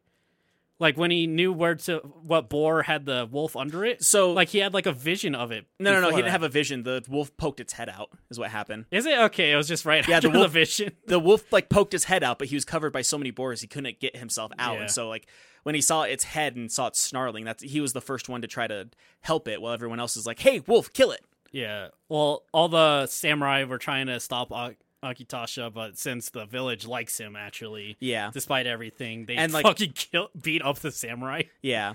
Which I think it shows a lot of like when it comes like the whole like everybody's fighting everybody with this whole Yeah. scene too, because like the samurai, like the whole like, the whole reason why Iron Town is actually being attacked is because like the samurai are like, "Hey, this place is actually worth something now. Now we want it." yeah, kind of thing. And so like now you have human fighting human and then when it comes like between the boars and the apes and the wolves you have nature Yeah. fighting nature in a lot of these cases too and it it's honestly powerful with like a lot of this the scenery that it happens with this one and like this is one of the few times you get um them helping each other out whenever this wolf whenever he's trying to get this wolf out and like uh, letting the men know like I have to go back to help defend a village. I need to find Lady Eboshi. This wolf is going to help me find Lady Eboshi. Like help me get this wolf out. And the samurai are just like, no, we're going to do our own thing.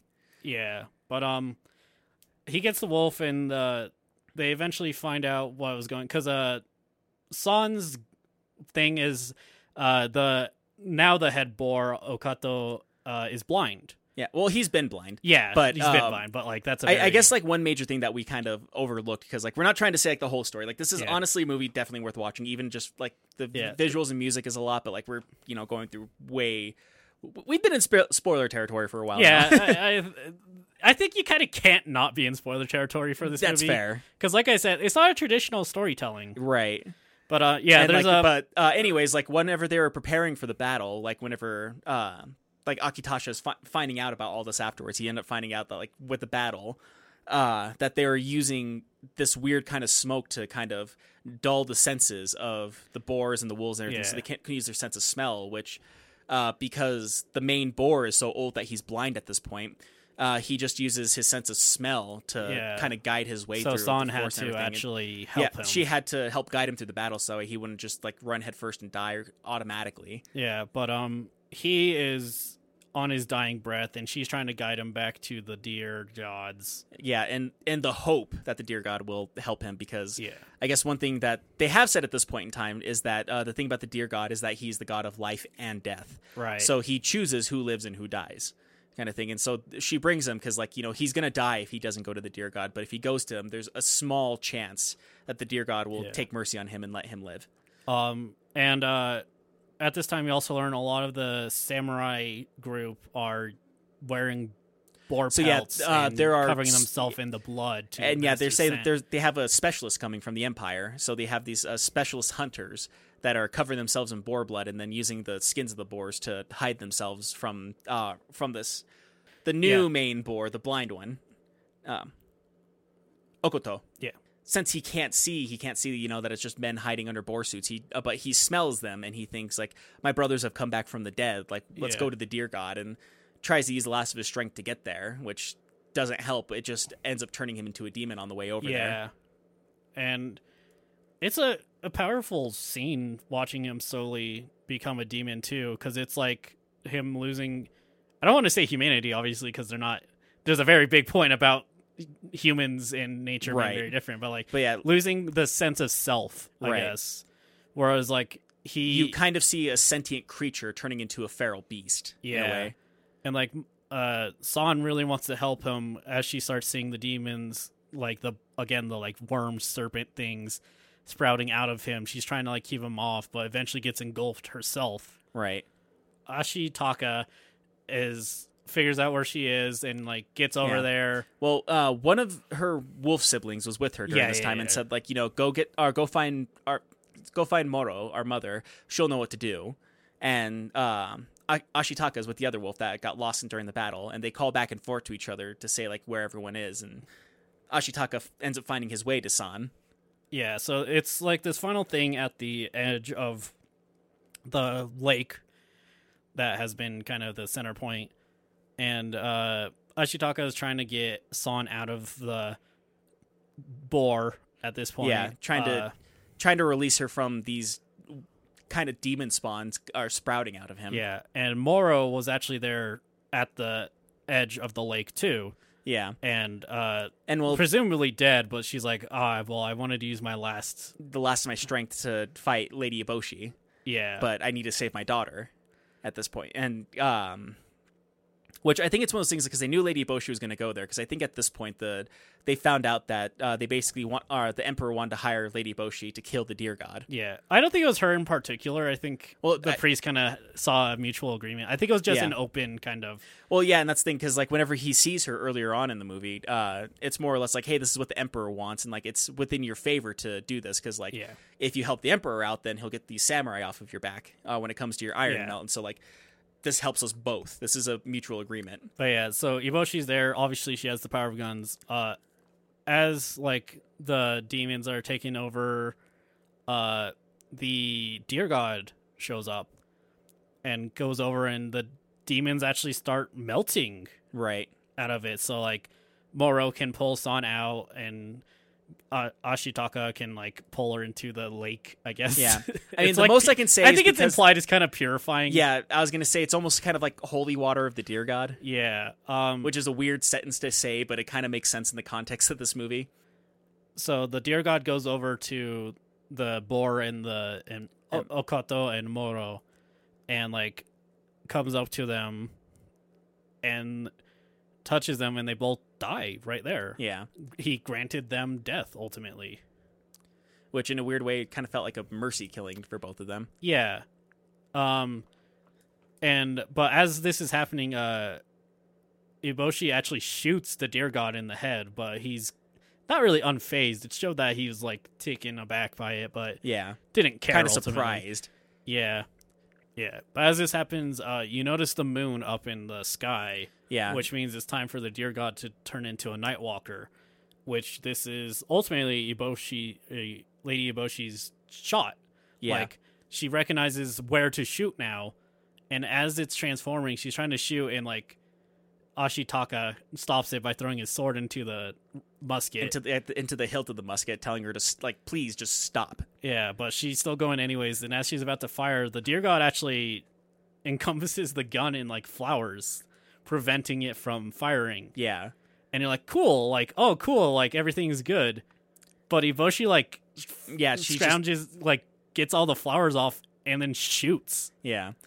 the deer god is shot and his head comes off and like uh it's an insane scene especially Yeah. like if you're if you grow up on a lot of american movies this is a very uncommon kind of thing to see i Yeah. would say Like And- it is very much a holy shit kind of starting of the climax. yeah because like the head comes off and she's able to grab the the head, but like black ooze starts to ooze out of the body and like consume the forest around. yeah them. and you like watch as it touches the forest the forest is slowly dying uh, she gives the head to the priest and some dudes because the emperor wanted the head of the god yeah, and as she's like standing there the head of moro comes and like chomps off half her body yeah, which is kind of like a weird throwaway line they said earlier. Yeah, they're like, oh, just the head of a wolf. yeah, like can be, still yeah, be careful because a severed head's wolf can still bite. Yeah, which is a dumb saying. Maybe it's an actual saying in Japan. If so, I'm sorry. Like I said, like the closest that I've ever heard to that saying before is like, um, uh, you can cut the head off a snake, but there's still venom in it. Like I've heard that before, but like I've never heard like a, a severed head or yeah, severed wolf's head can still bite. I've never heard that Like, one. I guess the idea is like, even if you cut the head off, like obviously the mouth can still close. right. But like, I don't know. It's just a weird saying. But I, I um, think it's just like a kind of keep your guard up kind of. yeah, saying, but- obviously. Uh, yeah, most of the stuff is like there, and then they're kind of like, uh, Ashitaka's like, you gotta, got, you guys gotta get fucking out of here. yeah. But like they gather up the head and like a bunch of men die trying to gather this head because like if you touch this black ooze coming out of the deer god's body, it Yeah. just immediate like you just die immediately. Yeah. Like there's no like death scream or anything. You just fall and dead. Yeah, so it's a lot of that. Uh, there's like a, I'm, I'm gonna say it's kind of a throwaway scene where like uh, San's very angry at Yeah. Akitasha or Ashitaka. I don't know like, if it's so much a throwaway seconds. scene. I think it's more or less of just like it feels like all hope is gone kind of I- scene. and like I kind of get that. It just like it it harkens back to like the supposed fake supposed romance they're supposed to have more than that to me. I feel like it was supposed to be like, oh, they're so mad at each other now, and they gotta make, but they gotta make up. Cause I say throwaway because like it lasts like a minute yeah, ultimately. I don't think it's so much a throwaway scene. I think this is more or less of her saying like all hope is gone, like we lost, and him saying like we're still alive, like there's still hope, like we we can still fight as long as like there's breath in our lungs. Like that's the way that I took this. It's it's not as impactful, but it's kind of the same kind of scene as you would see and I think it was the Two Towers whenever Sam says like that there's still good in this world and it's worth fighting for. Mm-hmm. It's similar to those two scenes. It's just done differently in here. I think this is Ashitaka's way of telling San that like we can still do something. Yeah, Like not all hope is lost at this point. I get that. I don't know. It just feels kind of weird because, like, I think what makes it weird to me is like there's clearly like a time crunch now. Yeah. So like it's that, and they like go back to the village to drop off Eboshi, and they're like, "Oh, we gotta find the head," and it's like, "Oh, they're over there. We gotta get over there." Also, like all the samurai getting fucked because like the ooze is showing up over the mountain, and Yeah, like it's just it's almost like a tidal wave of lava coming after them. yeah, But it's like black and viscous like tar. yeah, and like uh. Ashitaka's like, you guys got to get in the fucking like They can't Yeah, go in the lake because that's how it works. Because Yeah. it's, uh, but It's yeah, forest magic, don't question it. So like ultimately they catch up to the priest and Akitasha's like, You gotta just fucking give it its head back, dude. yeah. And he's like, It's too the priest's like, "F- It's fucking too late. Why don't we just wait for the sun? And he's like, No, you got you're you're a fucking asshole. Give the head back. Yeah. That's more or less how that goes. Yeah. He's, like, li- he's like, listen, everything around you is dying right now. Just give it its head back. It's like, Yeah. no. Like, no. Like, you're literally going to sacrifice everybody else just for this head. Give it back. no. Yeah, and there, there's like a line where he's saying like, "We can't do it for you. You have to willingly give the head back," Right. which I kind of get, but at the Well- same time, after he opens it.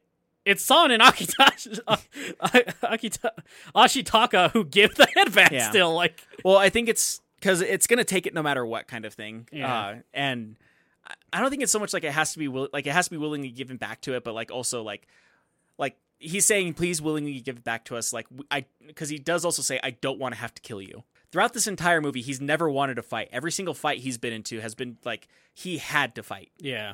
Which I guess another thing, he did kill like three other people Yeah. uh, while the samurai were chasing after His him. too, track but- record for not killing people isn't the best, but you It's know, not the he's best, trying. but like it, it's literally like he's telling them, "Please leave me alone," and like they will, they just keep oh on yeah, there's some him. amazing scene after like so like one guy with a sword and one guy with a bow are like riding horses up to him, and, And he, he- shoots one arrow or no, He tells him stay back, and the guy draws his sword, so he shoots Yeah. an arrow at the guy, and his head comes lobbed off of his body, and the other guy goes nope, and yeah, turns the other around. guy just turns around and leaves. It's great. Like that's the most sensible guy in this movie. oh yeah, definitely. he's like like if I saw that, I would also be like, all right. yep, I'm done. Uh, but yeah, so they give the head back. Uh, there's a cool thing shown here. Uh, I guess the head just kind of oozes like the Yeah. visceral goo, and as they raise it, the goo's like getting on them, and it's cursing their skin, similar to what the other stuff yeah, does. cur- uh, similar to the curse that Akitasha has this entire time, which started off at, his forearm at the beginning of this movie, and is now Yeah, like on his around his, torso and chest and everything. Like it's consuming his body at this point. yeah, they return the head to the deer god, and then the deer god accepts, and uh, in his final thing, he kind of like encompasses everything, causing Yeah, life like- to So yeah, because uh, the sun rises and he like he has his head back. He's now complete, but he's now the Night Walker in the air in the daylight Mhm. is the problem. And so, in a weird last ditch effort for almost like a favor to humanity for as a thank you to them, he kind of falls to the ground and then like encompasses the earth around him. And Yeah. like you get this really beautiful scene of like what was death and destruction and fire and brimstone turned back into nature, like with like trees and flowers and grass Yeah. growing. If you've ever everywhere. seen like those things of like an abandoned town that eventually got like overgrown with moss and flowers and stuff, it's like one of those. Yeah. Even like their city was like being destroyed at by the Nightwalker, but it's like overgrown with flower plants now, and it's Yeah. obviously they can't use that city like it was, but like it signifies the change. right? So it yeah, it's it's a beautiful scene at the end. Uh, It Uh, also Aki Ta- uh, Ashitaka and San are cured immediately of their curse. Everyone's cured Yeah. of everything. Well, it's one of those things that they say too is that um, in that secret garden that Lady Ibashi had, uh, it kind of it it says it without saying it. You just kind of have to piece it together a little bit. But the men that are in there making those guns also have the same curse that Akitasha has, which is I think the reason why she shows him those people. Which uh, there was a, a long theory for a while that wasn't really confirmed by uh, Miyazaki. yeah Miyazaki until probably like 2016 where he finally said like all right you got me on this one is that a lot of it was actually like a lot of like the curse that Akitashi had and like the rest of the villagers that were hidden from the uh, everybody else was supposed to be kind of a symbolism for leprosy Hmm. of this and so like the thing about that though is like uh it's cured on Sans and Akitasha but also you you have to be paying attention to the background to see it but the people who were once covered in bandages like start taking off their bandages and realizing that their skin is cured now the deer god basically kind of sacrificed himself to save both nature and humanity in this weird Yeah. way And in the final scene, uh, Aki Ashitaka is there with San, and she's like, "It's over. The deer god's dead." And he's like, "Well, the deer god was the god of life and death, so in a way, Like- he's still always going to be there." yeah he's has this after effect of just like nothing was really solved but everybody still has to go on living Yeah. uh, with what has happened around them. And like this is a i wouldn't say this bugs me like from a movie perspective more just kind of like it kind of is funny to me. By being neutral ashitaka kind of let the, the humans get away with everything. Kind of yeah. Like all that like if you look at nature what san has a couple of her brothers left and that nature took over although the Yeah. humans are all Well, the humans that caused even- everything bad are still there Yeah, she even does say though, like, uh, like nature has returned, but this still isn't the forest of the forest. Of Yeah, the, of the A deer, god. So like it, it it's still not the same and like it apparently like this last scene is something that the he really wanted like why he even put in the love story to begin with Hmm. is her saying uh that scene where she says like I love you but I can never forgive the humans for what they did and him I saying remember saying that. it, it happens like the very end whenever she's like getting on the wolf and like they're saying their final goodbyes and he's saying like I'll stay with the people of Irontown you can go back to your or you can go back to your wolf clan and maybe we'll see each other uh, every now and again Hmm. and like Again, like, I still scene. think that's like a weak reason to have a love interest. Like, Yeah. that scene works really well if you're just looking at perspective of they were very like idealistically different but had to come together for the cause and now that the cause is over yeah. while they have a mutual respect for each other she ultimately can't forgive what happened here. And they still have that but it is like i said it is a little bit shoehorned in but i think it's one of those things is just like i think it also is one of those rare movies that shows like even if you are in love with somebody sometimes love just isn't enough to like make Yeah. it work. I think that's somewhat fair. I think there should be another movie to explore that better. Yeah. And like i said when it comes to romantic themes like that usually when romance is the main subject of the movie it does it better. But with this one there there's a lot going on with this Yeah. movie. And like i said in a weird way it's almost not long enough because of how much themes that there are kind of like thrown into here. And like and another thing about it the scenes that are left to breathe are done beautifully in this movie Honestly, there's so many scenes that are just A- Ashitaka taking in what he a- taking in nature, yeah and like there's no music. You can like hear the, kind of the humming of the bugs, yeah and that's it. And it, it's beautiful. Like, and it it needs to be there. I almost wonder. I almost want to check the dub to see if they try to add music to that. I know. I've heard that there were a couple scenes wherever they did have music even in the japanese version of this Yeah. but they probably did with the uh, american dubbed version Well, I just asked that because there was like notoriously, I think some of the Ghibli dubs that Disney did added music where there originally wasn't any music. yeah and they that wouldn't surprise me either if they did that Yeah. for the english dubs They specifically noted that American audiences are more uncomfortable when there isn't music. right Which I don't know if that's still true. Actually, I feel like there's a lot less music in movies than than there used to there be used to be. Yeah. yeah and i think it's because people are c- becoming more comfortable with sitting in silence if the scene demands it Yeah. But um, but yeah like yeah, it's a cool. I I kind of agree with you on. I wish it had more time to explore some stuff because something I feel like, unfortunately, because it's the climax, I really want to see like Ashitaka having to live with the choices he made yeah ultimately. Because like by being neutral, he allowed such hardships to endure, and like ultimately, despite trying to be neutral and succeeding in a lot of ways, he did ultimately side with the humans by claiming neutrality in something that is a war yeah and like a lot of that. So obviously there's other movies to explore this. I'm not saying this movie needed to have themes of that. I just feel like that's a really interesting thing to think about of like yeah and i think that's in a weird way leaving the ending ambiguous ambiguous. ambiguous thank you like that kind of helps it in a weird way because Yeah. like the story isn't over with at the ending of this movie like you know there's still like will the village even accept him to come back like chances Well, are that they will because like he saved lady eboshi even though like he was fighting against them at some points in time too and like maybe he can help them rebuild this village maybe the force can like learn to yeah. uh, grow back a bit, and like maybe humans and nature can learn to uh, live with each other. Maybe they can't, but like you don't know because there's so many open-ended things of this, which Yeah. is very purposeful for the ending of this, though, because in interviews with Miyazaki, he actually did also say like these are complex issues, these are complex questions. And I'm not here to answer them. I'm just here to bring light to uh, what's happening in our world Yeah. around us. Because like a lot of this is, you know, very. He's not trying to hide about like how much he dislikes industrialism. Yeah, And, like- Miyazaki is definitely very opposed to Right. modernism in a lot of that way. Yeah, and like he's not trying to hide that he is either with this movie. Like he's very much showing that like in a weird like with the rise of industrialism kind of led to the death of nature and Yeah. the death of in a weird way like uh especially in Japan because like as modernism started to grow more uh things like religions like Shintoism like started to die out and so like in a weird way modernism was a death of the gods. And like I said it deals with very complex issues and he's not trying to answer him.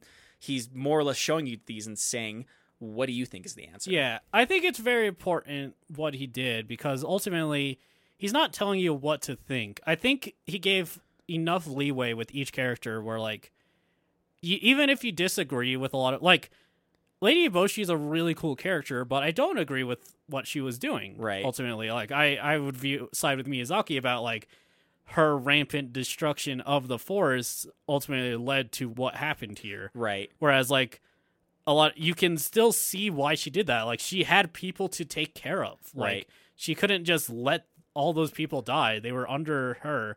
And you could say like what are the causes of her anguish? Like she constantly has to protect him from the samurai and the emperor.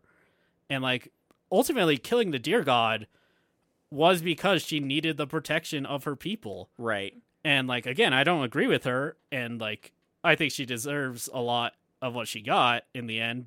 Uh, Some would maybe probably even, say worse. yeah, I feel like she might deserve worse, obviously, but like, uh, there's a lot of stuff like that, and like, I Which- think you uh, there's a lot you can take from this movie. Exactly. And I think that's honestly to the movie's credit. Yeah, as much as like I talk about, I'm curious about a lot of the stuff of that, and saying like I think a lot of the neutrality that A- Ashitaka tried to say ultimately ended up siding with one side more than he really initially think. Again, Yeah. I think that's more like about discussing the movie and its morals rather than saying like oh well the movie tried to say it was neutral but this happened and this happened like i don't Right. think that's i think inherently that a lot of the there probably was a lot of purpose to a lot of that stuff. So um yeah but uh that is Princess Mononoke. princess mononoke. Uh very surprising in a lot of ways that i haven't seen it before. Uh i think this is one people definitely put this in their top uh ghibli movies i would say Oh yeah, def- uh, this and Spirited Away are usually the two movies that people talk about when they talk about uh, Ghibli movies, yeah. And which is kind of funny because, like I said, this movie was very much the end of an era, like I had said before, and to go on to that, um, I guess this movie was in production for about four years, cost twenty three million dollars to Yeah. make, which at the time was the most expensive animated uh, Japanese animated movie ever made I'd and there was so much like it was so stressful on the director and everything i guess like like i said this was done with like the plastic color cells Yeah, and everything cells. And um, one of the last movies to do that it had uh, 144000 individual cells for this movie and they still actually use cgi in a couple of scenes Yeah, you could definitely tell. yeah and i guess miyazaki personally either drew or retouched up on at least 80000 of them I would not be surprised. Um, Miyazaki was- is fucking insane. Yeah, and he was saying that the whole process was so stressful that if this movie was not successful, he was going to retire. Eh, Okay, I'm gonna be real. Miyazaki literally always says he's gonna retire every single It time actually he started ever with released- this movie. That This is the first time he yeah. threatened he was gonna retire. He's yeah. This is the first time that he threatened to actually retire. If he, he said if this did not do well, he was going to retire. Yeah. And it actually goes with like a one of his speeches that I really really loved about this movie. But um, let's see if I can find that speech really quick because Yeah. I found that while I I, just was doing notes. While you look for that, um, I'll I'll get like our final thoughts around a lot of this. Uh, this is this movie is very beautiful, both visually and with what it's telling. yeah, I think there's a reason that this movie resonates so much for people, especially like when it came out. Uh, early 2000s, late 90s, very very big thing for like industrialism starting to Right. take over again, and um, in a lot of ways, I think that's why people love this movie. Obviously, it has a little bit for everyone. Like if you just like cool action, there's a lot of cool action in this movie. yeah.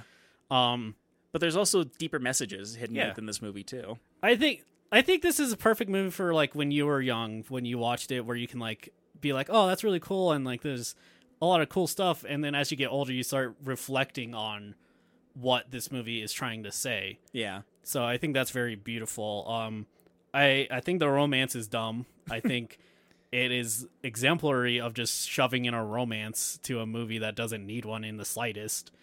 Uh, I think those two work way better as just a friendship. but um, yeah, this movie's beautiful. It's not it's not my favorite Ghibli movie. I think I would still give that to Spirited Away. Spirited Fair. Away probably is just one of my favorite movies of all time when I think about it. But like this is a great movie. I think I think I would give this an eight Okay. Uh, before I give my rating, Oh, yeah, the what- thing I was going to say about him is during an interview when they asked him about the violence and complex themes of this, because like they had never seen anything like this from a Ghibli uh, movie, because they expected kind of more of a kids movie, like you know Kiki's Delivery Service or Totoro's, the two movies they kept on comparing it to. And when they asked him about the violence and the complex themes, he responded with, We've made many films which encourage children to be bright and hopeful. We've been making films to cheer them up and support them. But given the reality that uh, that they encounter, the, that support just isn't enough. They instinctively understand the problem. Where is the world headed? Are humans doing the right thing? Or, unless we address those questions directly, our encouragement is useless because we're not addressing the real issues. So even though we had to step outside the boundaries of entertainment, we had to make this movie or forfeit the right to make any more.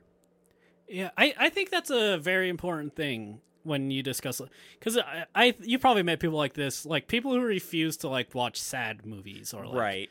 movies Or that refu- really make you think Yeah, or, or re- really refuse to even like just think of hard subjects sometimes. Yeah. Sometimes during just like random conversations I'll bring up harder subjects to talk about and some people they just some people are like, "Oh, that's uncomfortable," but or they'll just ref- straight up say like, "I can't talk about that." yeah and um I recognize why that happens. Ultimately, as humans, we don't want to be uncomfortable. That's just kind of evolutionary in a way. But um, I think it is very important, especially for the demographic. I, I would say this is probably aimed at teenagers, roughly. Yeah, this is more aimed towards like teenagers and adults, but he says like if children watched it, like he knew that young children shouldn't watch this, but he knew that younger ch- that, that some young children still might, but he said that like he didn't want to talk down to them about a lot. Yeah. of these things too. And to me, that was to the credit of this movie. Like Yeah. this was one of the first times I think I watched a movie that felt like it was still made for me, but it didn't talk down to me at the same time. Yeah, it's the thing. Children aren't stupid. Yeah. Like they understand when they're being talked down to. They'll accept it because that's just kind of kids, what like- they're told. Is they just uh, that's their understanding of the world. Is you just have to accept that. But like they, if you ever talk to a child about like something, they're way smarter than anyone will ever give them credit for Right. and uh like you can take this movie because this movie is very like serious in a lot of ways of what it discussed but it's still in an easily digestible way Right. because like it, it goes past the thing of like if lady eboshi was just like a cackling maniacal villain Right. wanting to take over all of the land this is my world to to roll over. bang kind of bang Yeah. yeah but like it's not as complex as some things even ghibli would later do but like you said this is more of a stepping stone in ghibli's Right. history so, and like you yeah. said, he, he wasn't sure if it was the right move to make, but apparently it was. Like this movie won ton of awards. Like it Mm-hmm. won best. It was the first animated feature in Japan to win uh, the Best Picture award. Uh, it actually, I think this is kind of a funny thing.